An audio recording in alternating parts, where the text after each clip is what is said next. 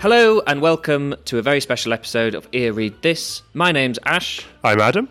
and today we are going to be talking about the Pickwick Papers by Charles Dickens, and we're very lucky to be joined over the phone by Stephen Jarvis. Hello, Stephen. Hello there. Hello. Uh, Stephen is a journalist and author whose first novel, Death and Mr. Pickwick, we shall be discussing in the second part of today's Pickwick Bonanza. Uh, it tells the story of Robert Seymour, the original illustrator of the Pickwick Papers, who committed suicide less than a month after the first instalment of the novel was published. Now, in the process of writing your novel, you've become a Pickwick expert, um, but when did you first discover the book, and can you recall your initial response to it? Well, yes. Um, I, it was actually an accident. Um, Oh, wow. I happened to be listening to uh, Desert Island Discs on Radio 4. Uh, and as you probably know, the guest has to choose eight records and a book to take to a desert island. And the guest on this occasion was Griff Rhys Jones. Yeah. And uh, he chose the Pickwick Papers as his book. And he said it was so full of life. And there was something about that phrase that resonated with me. So I decided to get Pickwick out of the library. I, I mean, I didn't know much about Dickens at all. I think I'd read Oliver Twist, and that was about it. And I started going through the preface, and I saw one line about the suicide of the illustrator Seymour. And I was just instantly fascinated. I Yeah. wanted to know why he killed himself.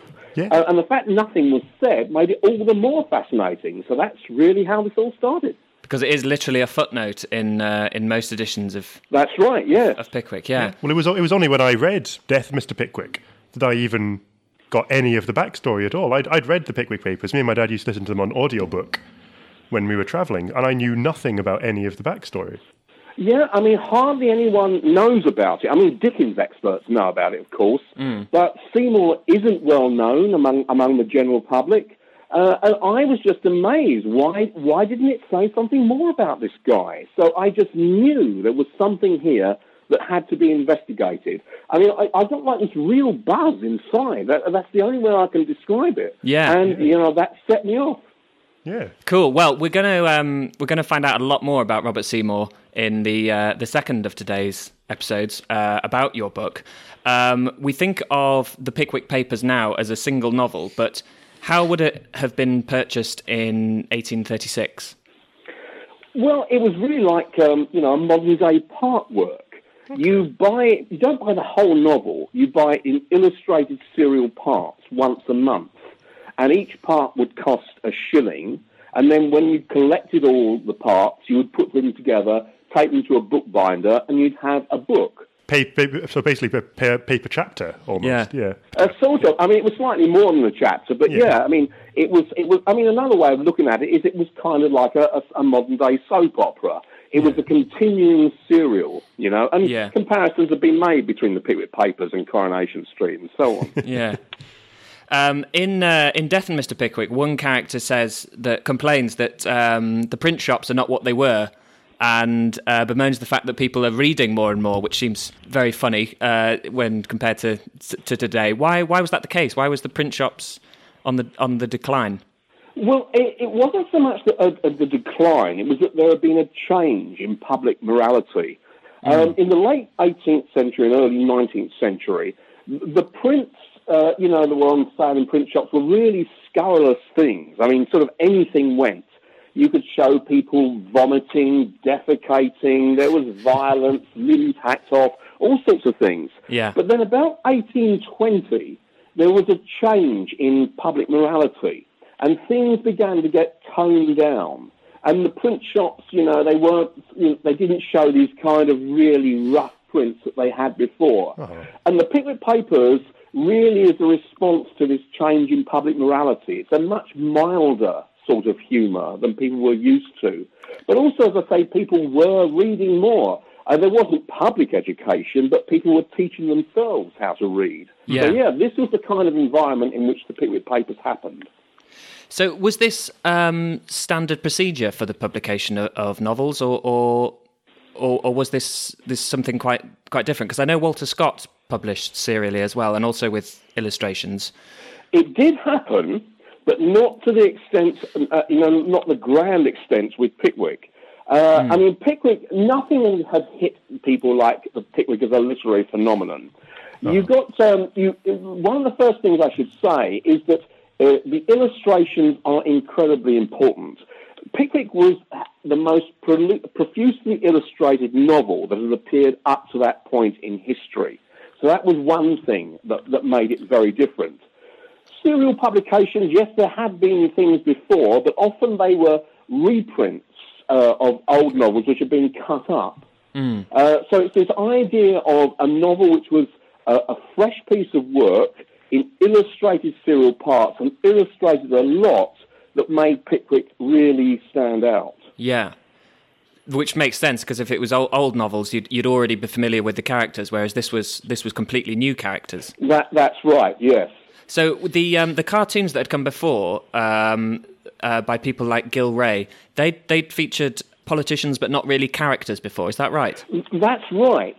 Uh, you know, the, the only people who were really known were royalty, politicians, and one or two people who had become like the subjects of some public scandal. You hmm. know, so for instance, there might be someone selling quack medicines, and his nut face would become known for a, a short period of time. But the key point was there weren't really many uh, sort of characters as, as such. Mm-hmm. And Mr. Pickwick, the, the key character in the Pickwick Papers, was really the first visual character attached to a novel. The first, you, you know, so that makes him very special. Yeah. Mm-hmm. The other thing I wanted to say is uh, ask rather is on that uh, was it thirty first of March, eighteen thirty six was the first. That's correct, yes. First first um, number emerges. What, what what was literally on the cover in terms of names and uh, and an introduction? Or Well, on the, on the cover, it had a, a picture of Mr. Pickwick uh, in a punt, and you can actually see where he's located because there's a, a bridge in the background, which is which is Putney Bridge. Uh, and actually, there was a, there was a group of people at the time called uh, Putney Puntites, who were not really serious sportsmen. They might take a, a punt out to the Thames, and then they would just, you know, eat and drink on the on the punt. But so the, there's a picture of Mr. Pickwick in one of these punts fishing, but Yeah. he is not to be taken seriously as a sportsman. And it has on the cover, it has Boz as the as the so-called editor. Yeah. And Boz is Dickens's pseudonym, and then it's got with illustrations by Robert Seymour. So why was um, Dickens using a, a pseudonym at this point? Well, I mean, you know, certain people did use pseudonyms. I mean, in the literary world. I mean, I was reading the other day there's a poet called Letitia Landon, and she always wrote under a pseudonym. I think she called herself L E L. Uh, And you know, so it was it was a sort of a, a dumb thing around that time. Uh, I mean, the, the precise origin of uh, Dickens's um, pseudonym, uh, he claims that it was uh, the pet name of a, of a brother of his, and that he got this uh, this name from there was a character called Moses in the novel The Vicar of Wakefield, and he claims that this was mispronounced as Boses, and then he shortened it to Boz. To Boz. Uh, you know, for, for various reasons, I don't entirely believe that, but that's how he claims that he that he got the name Boz, and he, he used it for a while. Yeah. A question I had was um, what was the public's immediate response to this first serial edition coming out? Was there this sort of hype from the very go, or did it take a little while to build up? It didn't take off uh, straight away at all, and I think part of the reason for that is is Dickens. Um, he wrote uh, the opening paragraph, and I think it's an absolutely terrible opening paragraph. and if I were to write a book with that as the opener, and I sent it off to a publisher, I would expect it to be put in the slush pile. so I think you know this is the first thing you see, and it's it's not very good. Uh-huh. I understand why he did it. He's using a lot of very long, fancy vocabulary, and he's he's really taking the mickey out of people who did this sort of thing at the mm. time. But it's a very big risk to do that sort of thing right at the start Yeah. of a book, and I wouldn't have done it. So I think that's that's one of the reasons, and also that you know the introduction to the second part was was a bit strange as well. So I, I think it's it's it's really his his fault it didn't take off to begin with, and also the other thing I think you should say is that when you get uh, something that goes viral, often they start off slowly. You know, if there's something a bit different, and this was different because, as I say, there had never been such an illustrated book before. Um, you know, then first of all, there's a few people who try it out. You know, the people who are willing to try it take a risk on something, and then there might be a few more people, and then they tell others, and so on, and, and then it suddenly becomes viral. So you don't necessarily expect something to take off, you know, from the get go. Yeah. Yeah. Well, right, right from the start, though, what was the what was the topic of satire that was happening in the first? The topic of satire that was happening in the first. Well, there were, there were several. There were several things uh, going on. Um, I mean, one of the things um, there was around about the time there was this thing called the phenomenon of the Cockney sportsman, and these were people who pretended to be like um, you know country gentlemen going out shooting and, and so on, or, or engaging in fox hunting. But in reality, they were not country gentlemen. They were they were just very very pretentious. So that was one thing that was being satirised. Another thing, another thing that was being satirised was um, the so-called um, uh, Society for the Diffusion of Useful Knowledge. There was this idea of useful knowledge, which meant really sort of collecting facts, Yeah. not necessarily with understanding, but just just things that are factually, you know, might get you like. You know, um, what sort of fish living in a particular area? What's the what sort of ruins might you find in a certain location? and there were people who were, were putting out stuff about this. And Mr. Pickwick's mission in the book is a bit like the mission of people who are searching uh, for facts like this. Uh, it's described as a scientific mission, but in fact, in the death in, in the Pickwick papers, Mr. Pickwick spends most of his time getting drunk. so it, it, those are the sort of things that, it, that it's satirising. There are other con- contemporary things that, that are going on. Uh-huh. Uh, you know, there's uh, various parliamentary procedures are satir- satirised. Um, but, um, you know, certainly this idea of a sort of an amateur investigator who takes off himself off, this is one of the key things. He, they were poking fun at people who wanted to acquire facts and, and so-called useful knowledge. So, so does it start off then um, as as as caricature rather than character? Would you say? With Pickwick and so. his his his uh, his fellow members of the, his club.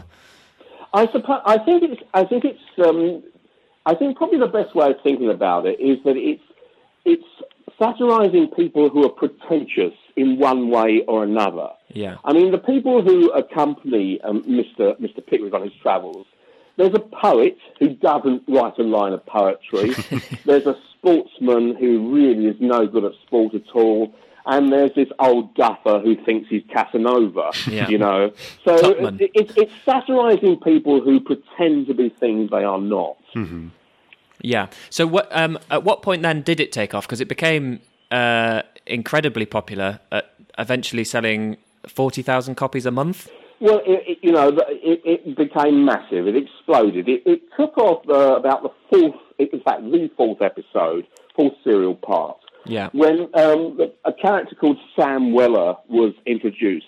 Now, there may have been things, you know, the phenomenon might have already started before Sam Weller, but people often point to this as, as the moment when it really took off.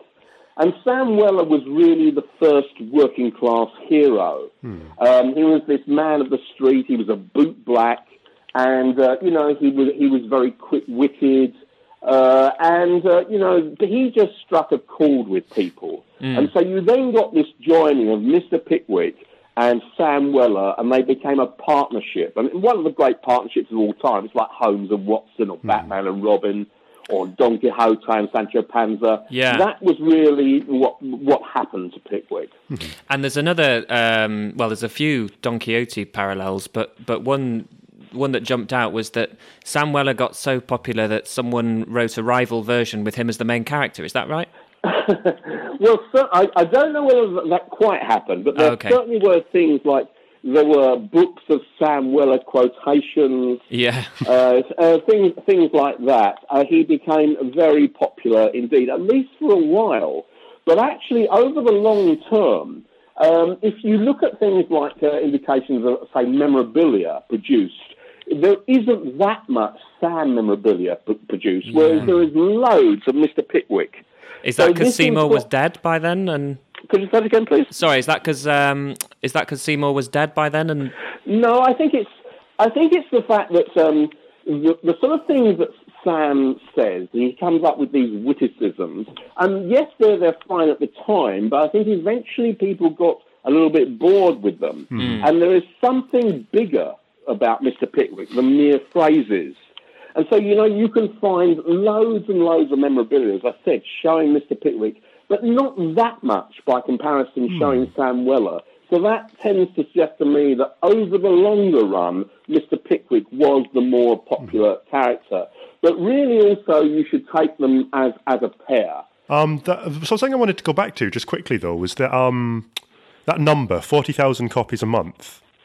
At the time, was there anything even coming close to that level of popularity? Not what sort really, of what- no. And you had to understand that this was just the the first uh, kind of um, you know this was just the serial, the first serial issue. Mm-hmm. After that, the the publishers then put it out in book form. You know, and I mean to give you an idea of just how uh, the, the popularity at the time. Uh, they were printing so many copies that the, the, the, the plates showing the illustrations actually wore out. They couldn't produce them fast enough, you know. Uh-huh. So they had to get them, them redone, the pictures in, in, in the book. Uh, but I mean, this was just the, the start of the phenomenon. You, we, no one knows just how many copies of Pickwick were sold, but people started comparing it to the sales of the Bible and the prayer book. Wow. You know, uh, it was, and, and this it wasn't a short-term thing. It was it was the most popular novel in the world for nearly a century. It was only really about 1930 that uh, Pickwick uh, went into decline. Up till this point, Mr. Pickwick was the most famous literary character ever created. so not only that, but easily um, the most popular Dickens novel. At that time, yes. Yeah. And in fact, not only the most popular, often considered to be his masterpiece. I mean, when Dickens died in 1870, uh, the Times obituary uh, said that we think Pickwick is his masterpiece. Now, that's not the case nowadays. No. Uh, Pickwick is not that popular.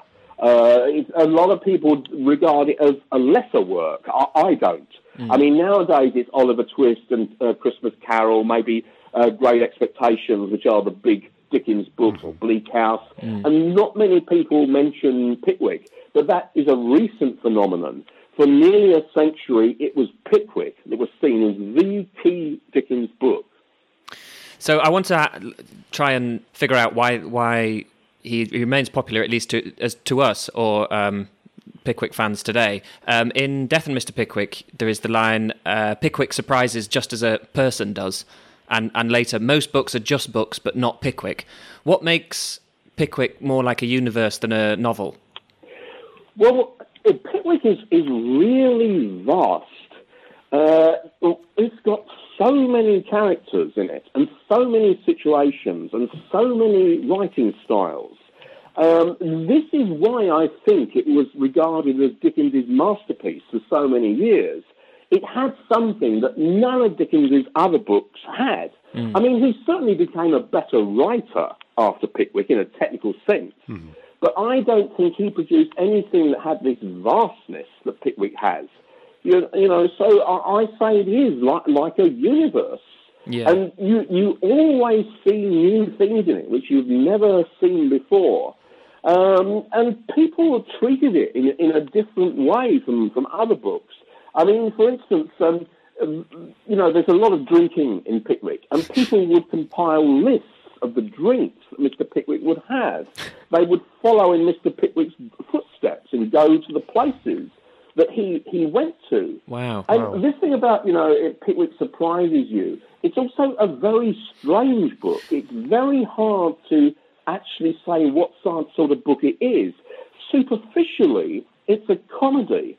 But then you get sort of these horrible stories thrown Yeah. in. You get like a story about a dying clown. And in fact, that's the story in the Pickwick Papers about the dying clown is still very much with us today because it's actually the root of all the sort of scary pheno- uh, clown phenomenon. You know, you can see things like Stephen King's um, clown uh, in It, so starting in, in Death of Mr. Pickwick, or uh, sorry, in the Pickwick Papers, or Batman's The, the Joker, Yeah. starting in the Pickwick Papers. because uh, that particular story subverted the idea of what a clown should be. Mm. So is this is this kind of uh, surprises in tone partly due to how spontaneous the form was? It's not. It's, it wasn't conceived of as a as a novel entire. Well, uh, you see, the thing is that um, Dickens did serial works after uh, the Pickwick Papers. Uh, yeah. almost all of his works are published in serial form.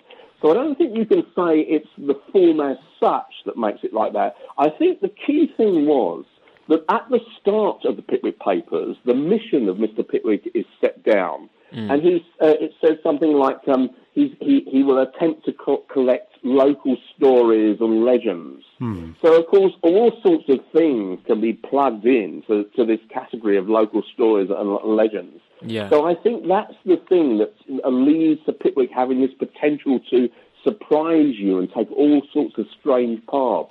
Hmm. Well, the um, the thing that got us onto Pickwick originally was um, we got very interested in the Tour of the Hebrides by Boswell and Johnson. Mm-hmm. This sort of non-fiction style picaresque yeah. t- trip around uh, Scotland with illustration and with lists of the vast quantity of food and drink that they consumed. But yep. there is there is definitely parallel. There is definitely some oh, some Johnson in Pickwick, isn't there? Yeah, yeah. There's no doubt no doubt about that. And uh, you know, some have even suggested this is this is why uh, Dickens chose the name Boz because it's it's it's a bit like Boswell. So I have seen that suggested, and in fact, there are even bits in. Um, uh, Boswell's Life of Johnson that, uh, that Dickens lifts out and puts in Pickwick. There's a story about a man who shoots himself because the doctor says he can't have buttered crumpets yeah. anymore, and he puts that into Pickwick. Yeah.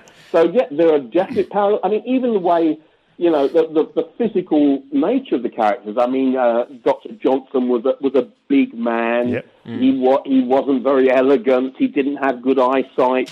So this is all a bit like uh, Mr. Pickwick. Yeah. Yeah. Um, both feature in Death and Mr. Pickwick too, so that that that, I, that was a that was a first clue. Um, you open with a, a, a series of quotes. One is from Boswell, and it's about um, the pleasure in in imagining a secret history and everything of consequence. That's yeah. that's almost a Pickwickian commandment, isn't mm. it? The sort of going. Well, right. yes. I mean, I, I have a series of, of quotes um, at the start of, of uh, Death and Mr. Pickwick and yeah, I mean, the, the, the point is that, uh, I mean, this is going back to what we said earlier. People have heard of the Pickwick Papers, but they don't know the story behind it. They don't know the secret history. Mm. And in my view, uh, the Pickwick Papers has the greatest backstory of any work of fiction. Uh, I've never come across anything like it and I wanted to tell this story. Mm. And you wouldn't. Uh, appearances are a bit deceptive because it is a very, for the most. I mean, apart from uh, passages featuring dying clowns and the like. It's a very joyous book, com- uh, often comedy, as as you've said, full of uh, sunshine. Um, sorry to continue to quote from quote your own book at you, but in uh, Death and Mr. Pickwick, someone describes the potential of Pickwick as um, this character could be a portal to the marvelous. Why why was Pickwick such a, a marvelous idea? Well, um, I think first of all uh, you have to mention his gullibility. I mean, if you have a very gullible man, if you tell him anything, he'll believe it. So this means that you can have someone uh, telling Mr. Pickwick that a dog a, a dog can read, and mm. he'll he'll make a note of it and believe it. So this means that you can tell him all sorts of marvelous stories, uh, you know, Baron Munchausen type stories, and he, he will believe it. So in that sense, uh, it, he he was a portal to to the marvelous. Yeah. Uh, you know, I'm, but I mean, I think I would also say, in what sense uh, is Mr. Pickwick marvellous? I would have to go back to the, the, the visual aspects of, this. As I said, you have to see him as really the first illustrated, uh, the first character in an illustrated sense who appeared in a novel. Hmm. Uh, and this is incredibly important because you're giving people if you like, a sense of the physical person, something which goes beyond just the words on a page. This, I think, is really crucial in making Mr. Pickwick seem marvellous. Yeah. Um, and it's also the, it's also the case that it's, it's, there's something very simple about the image of Mr. Pickwick. I mean, essentially, he's all circles. yeah. I mean, he's like a big fat circle himself. He's got a round, circular bald head. he wears circular glasses.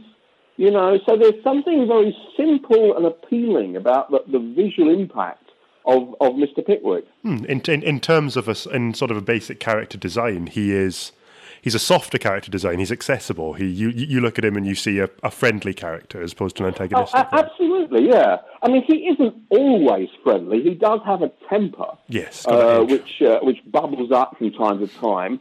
I mean, another strange thing about Mr. Pickwick is that you don't really know much about his past. Hmm. He he really only exists in the pages of, of the Pickwick papers. Uh, so there is something mysterious about him as as well, uh, and I find that very interesting. Yeah. What do you think it is about this sort of restless uh, recording that the club do? That these in these serial kind of picaresque adventures of unknown uh, destination. What what what's so appealing about that kind of cataloguing everything? Well, I think part of the appeal is that you go on a journey yourself. Uh, I mean, you've got to realise that in the 19th century, you know, this is before people had cars. I mean, you know, so Pick, Pickwick was used uh, as a means of travel, and I think that is that's one of the key insights into, into Pickwick's uh, effect. But I mean, even nowadays, if, if I read the Pickwick papers, I mean, I start at page one and then you get through 800 pages. The last page, you feel, my gosh, I've come a long way. Yeah. So you know, you have you have joined in their travel. You've seen all the, the little details of the adventures, and it feels like life. Um, this, I think, is very important because most novels have plots, and life doesn't really have plots. You know, Yeah. Pickwick is much more about what life really is like. You know, where it's, it's chaotic and you might go off in one direction rather than another. Mm. Y- You know, life doesn't tie everything up with a neat bow. Yeah. And I think that's part of the, of the, the magic of Pickwick. It confounds every creative writing principle I've ever heard. Well, well, that's what makes it so special. Yeah, yeah. I, I mean, another thing, I I sometimes compare Pickwick to the TV series Big Brother. I mean, Big Big Brother doesn't have a plot; it just Yeah. meanders along, and then things happen, and there's a lot of alcohol involved. it's concerned with observation. And to me, this is rather like the Pickwick Papers. no- I mean, when I say, um, you know, that the Pickwick Papers reminds me of Big Brother, I'm sure some Dickens scholars are absolutely appalled. but I think there, there's a certain amount of truth in that. No, I'm, like I'm sure you're used to annoying Dickens scholars, aren't you? yes, indeed. No, the, the, the way the way I saw it was that if you have a if you if you have uh, some some plots can have telegraphs, something's about to happen. You can feel the plot beats coming. In a book or in a, a serialized thing like this that doesn't have those beats, you're always going to be caught on the back foot in terms of what's going to surprise you. So you're always going to be discovering at the same time rather than expecting. Well, that, that, that's a, a very good point. Yeah. I mean, you do not know where Pickwick will go next. And neither does he. You know, and, and when I wrote Death of Mr. Pickwick, I wanted a similar sort of thing for, for, for my book as well. Yeah, it reminds me of the, the my favourite chapter heading, which is um, "Too full of adventure to be briefly described." I think the, the whole book is is is rather like that. yeah. Um, well, well, yeah. I, I mean, it's it, the thing is also because it, it can go anywhere. Um, the, sort of the human mind tries to make some kind of sense of it. To, You hmm. know, to to put it in, or, you know, into some kind of category or to put it into a pattern. And this is actually very difficult, if not impossible. But it's one of the reasons why you read Pickwick again to see if you can somehow see some order. Yeah, you know, yeah. amongst all this chaos. And I think this is, this is one of the reasons why you you've got people who are obsessed with Pickwick. Yeah. You know, who would read it again and again and again. there's something with without that sense of you know being in a traditional narrative and and therefore expecting an ending there's something something a bit deathless about these because these are adventures that could potentially go on forever between uh, Pickwick and his and his Absolutely, they, they they could be continued. I think. I mean, I think it was G.K. Chesterton who, who said that. Uh, you know, he, he got to the end of, of Pickwick and he thought, uh, you know, there, there should be a few more pages, but Yeah. somehow they, they got lost somewhere. Uh, but that's very true. It, Uh, uh, you know, I when I wrote Death of Mr. Pickwick, I wanted it to parallel the Pickwick Papers, and you know, I I face this, this this question too. I mean, how how do I actually end it? I do have an end, Mm. uh, but um, yeah, it, potentially it could go on go on forever. Could keep I mean, Death of, Mr. Death of Mr. Pickwick is a long novel, as you know, but I have actually had some fans who who said to me that they wish it could be longer. Well, I'm not. Yeah, because it carries that torch across from Pickwick. I, I'm not. I'm not surprised. Um, Yeah. they're, they're almost like. Well, I mean, together they're almost like a shared sort of internet of of books, in that, that they have like stories in common and just these little channels that you keep falling down or or, or Well, yeah, I mean, uh, uh, Death of Mr. Pickwick is self-contained. You can read it without having read the Pickwick Papers. Um, but, you know, if you read the Pickwick Papers, you will see connections uh, that, that, that, I, that I've set up. Um, you know, but, you know, I've had people say that they've read Pickwick after reading my book. Um, you know, so hopefully my book will push people towards reading It's, Pickwick it's one of those things where I- you would have a. You can have two entirely different experiences. If you'd never read Pickwick before and then you read Death of Mr. Pickwick, you'd have one, but you'd get a sort of a, a, a fuller, more rounded experience if you'd read both in either order. Well, that's absolutely true. Yeah, yeah, and, and people have said similar things to me. Well, I said it feels deathless uh, whilst reading Pickwick Papers, but it was obviously not behind the scenes. Um, after Robert Seymour's suicide, how did the fortunes of the Pickwick Papers fare? Well, you know, it, it might have been cancelled. Uh, you know, they um, they tried to, to find someone to replace Seymour. I mean, this was the, this was the initial uh, response, and uh, they found uh, this artist called uh, Robert Buss, and they treated him very badly. I mean, I'm talking about the publishers, Chap- Chapman and Hall, Yeah. uh, because uh, they they wanted him to to etch pictures for the book, uh, and he'd never done etching before, and it, it's a complicated business. You know, and when and in order to, to write Death of Mr. Pickwick, I had to find out what was involved with etching. But he, you know, he, he did his best. He, he produced a couple of pictures, and then they fired him, and they appointed someone else. Hmm. And he was he was left with a mental scar. I mean, he he thought, uh, you know, I, he said, I never want Pickwick mentioned in my house again. So that's what happened. They they so they then got another artist uh, in, a man called Hablot Browne, and when he joined, it was the time when Sam Weller appeared. And it was then that Pickwick really came together, and you started to get this massive phenomenon happening, and it went viral. So, um, and also Char- Charles Dickens announced uh, Robert Seymour's death, did he not? In the Well, he, it- In- you know, in he, lieu of it a- had it had been in the papers, you know, it had been, uh, but he he wrote a, a like a, a, a piece that was inserted in in, in the Pickwick papers. He wasn't strictly truthful there. Um, he spoke about how uh, the the pictures that appeared in Pickwick were the were the last that Robert Seymour did, and he was working on them up to the hour when he died. And this is really all lies.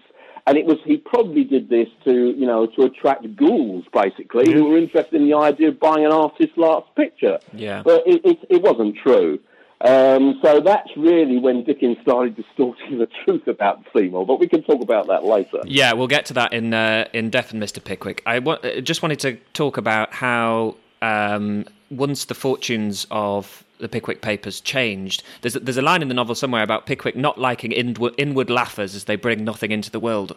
Um, after the arrival of Sam Weller, did did something signal a kind of growing sense of social responsibility uh, from well, Dickens? sort of yes and no. Uh, not immediately after Sam Weller.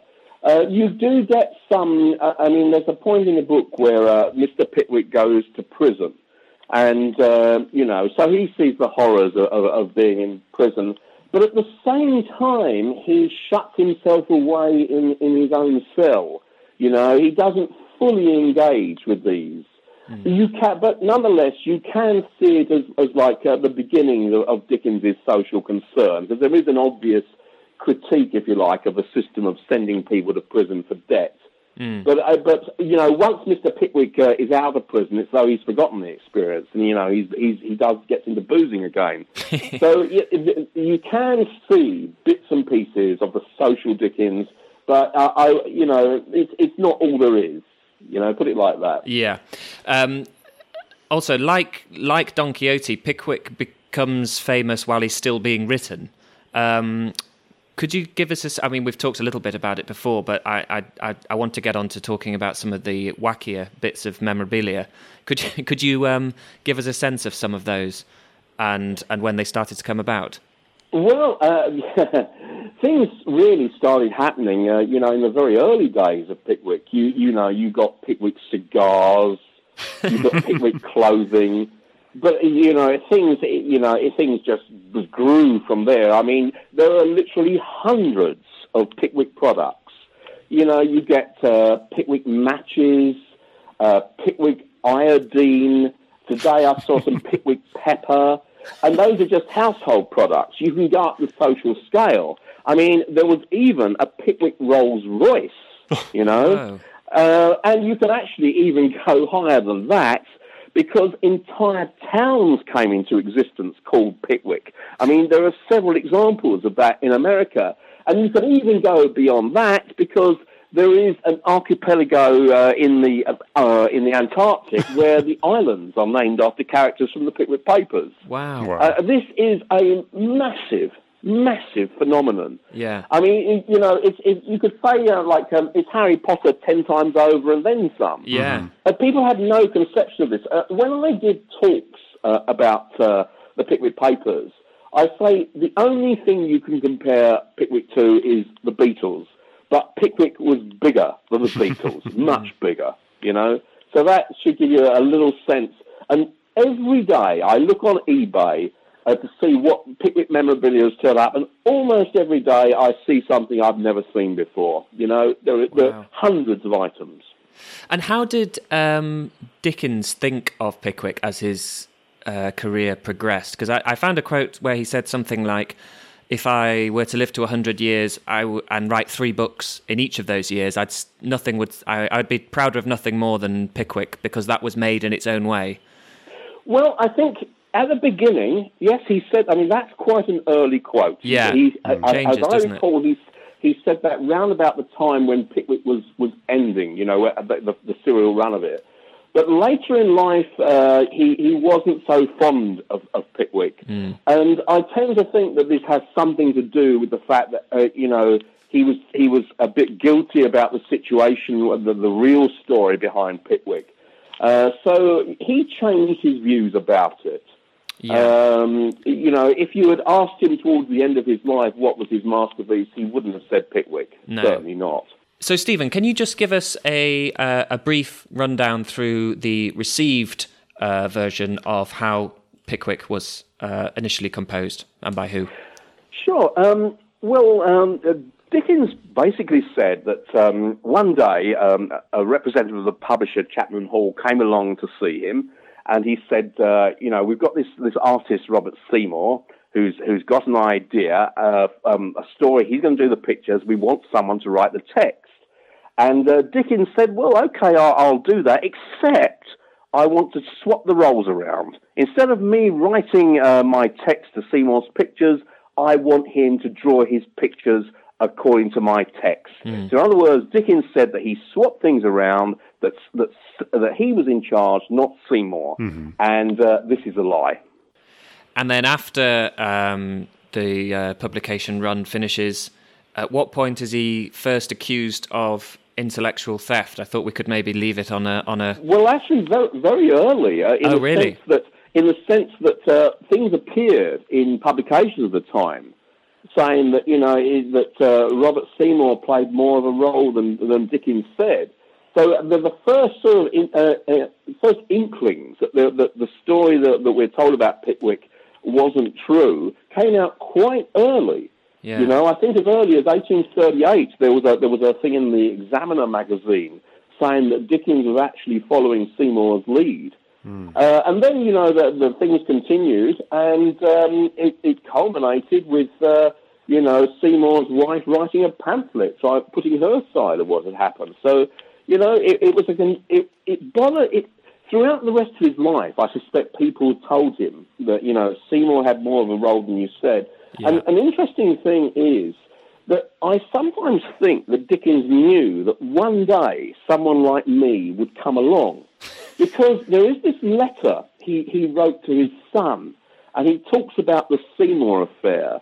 And he said uh, I, something like, um, I, have, I have a feeling this could come back to haunt our family perhaps years after my death.